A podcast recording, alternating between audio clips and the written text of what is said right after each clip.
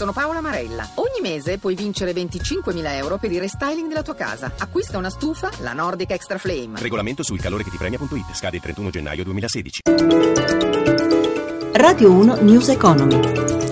Le 18.05, buon pomeriggio e ben trovati da Luigi Massi, chiusura in ordine sparso per le borse europee, ci dice tutto Sabrina Manfroi dalla redazione di Milano, a te.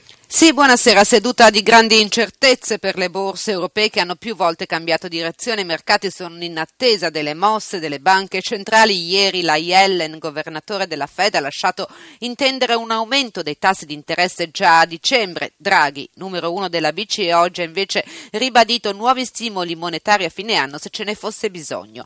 Wall Street parte piatta, poi perde terreno. Gli indici europei chiudono misti. Milano perde lo 0,4, Londra meno 0,75. Parigi guadagna lo 0,64, Francoforte più 0,39%.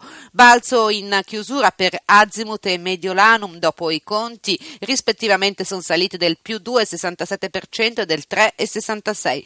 Male invece il Saipem che ha perso il 3,2%, Prismiam ha perso il 3%, giù di oltre il 2% anche Monte dei Paschi e Banco Popolare. Infine l'euro che resta sui valori minimi degli ultimi tre mesi, scambiato a 1,0860 sul dollaro. Linea allo studio.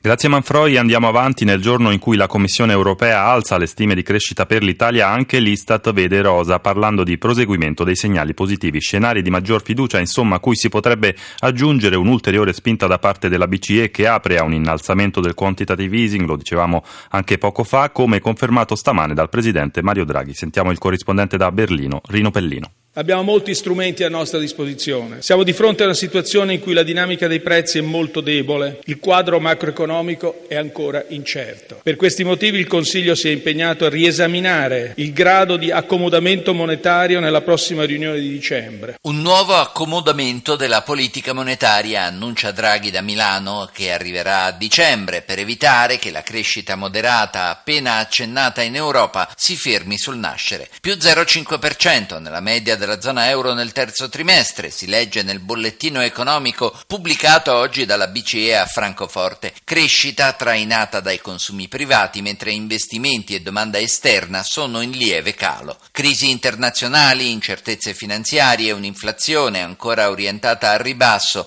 potrebbero creare nuovi problemi. Negli anni si sono accumulati squilibri, ha detto Draghi a Milano, invocando un nuovo patto e una nuova architettura istituzionale europea. Ha fatto eco al bollettino economico che mette in guardia da un'eccessiva flessibilità sui conti pubblici, quella concessa ad alcuni paesi, compresa l'Italia, prima ancora di aver completato le riforme, sostengono da Francoforte, significa rinviare al futuro il risanamento necessario.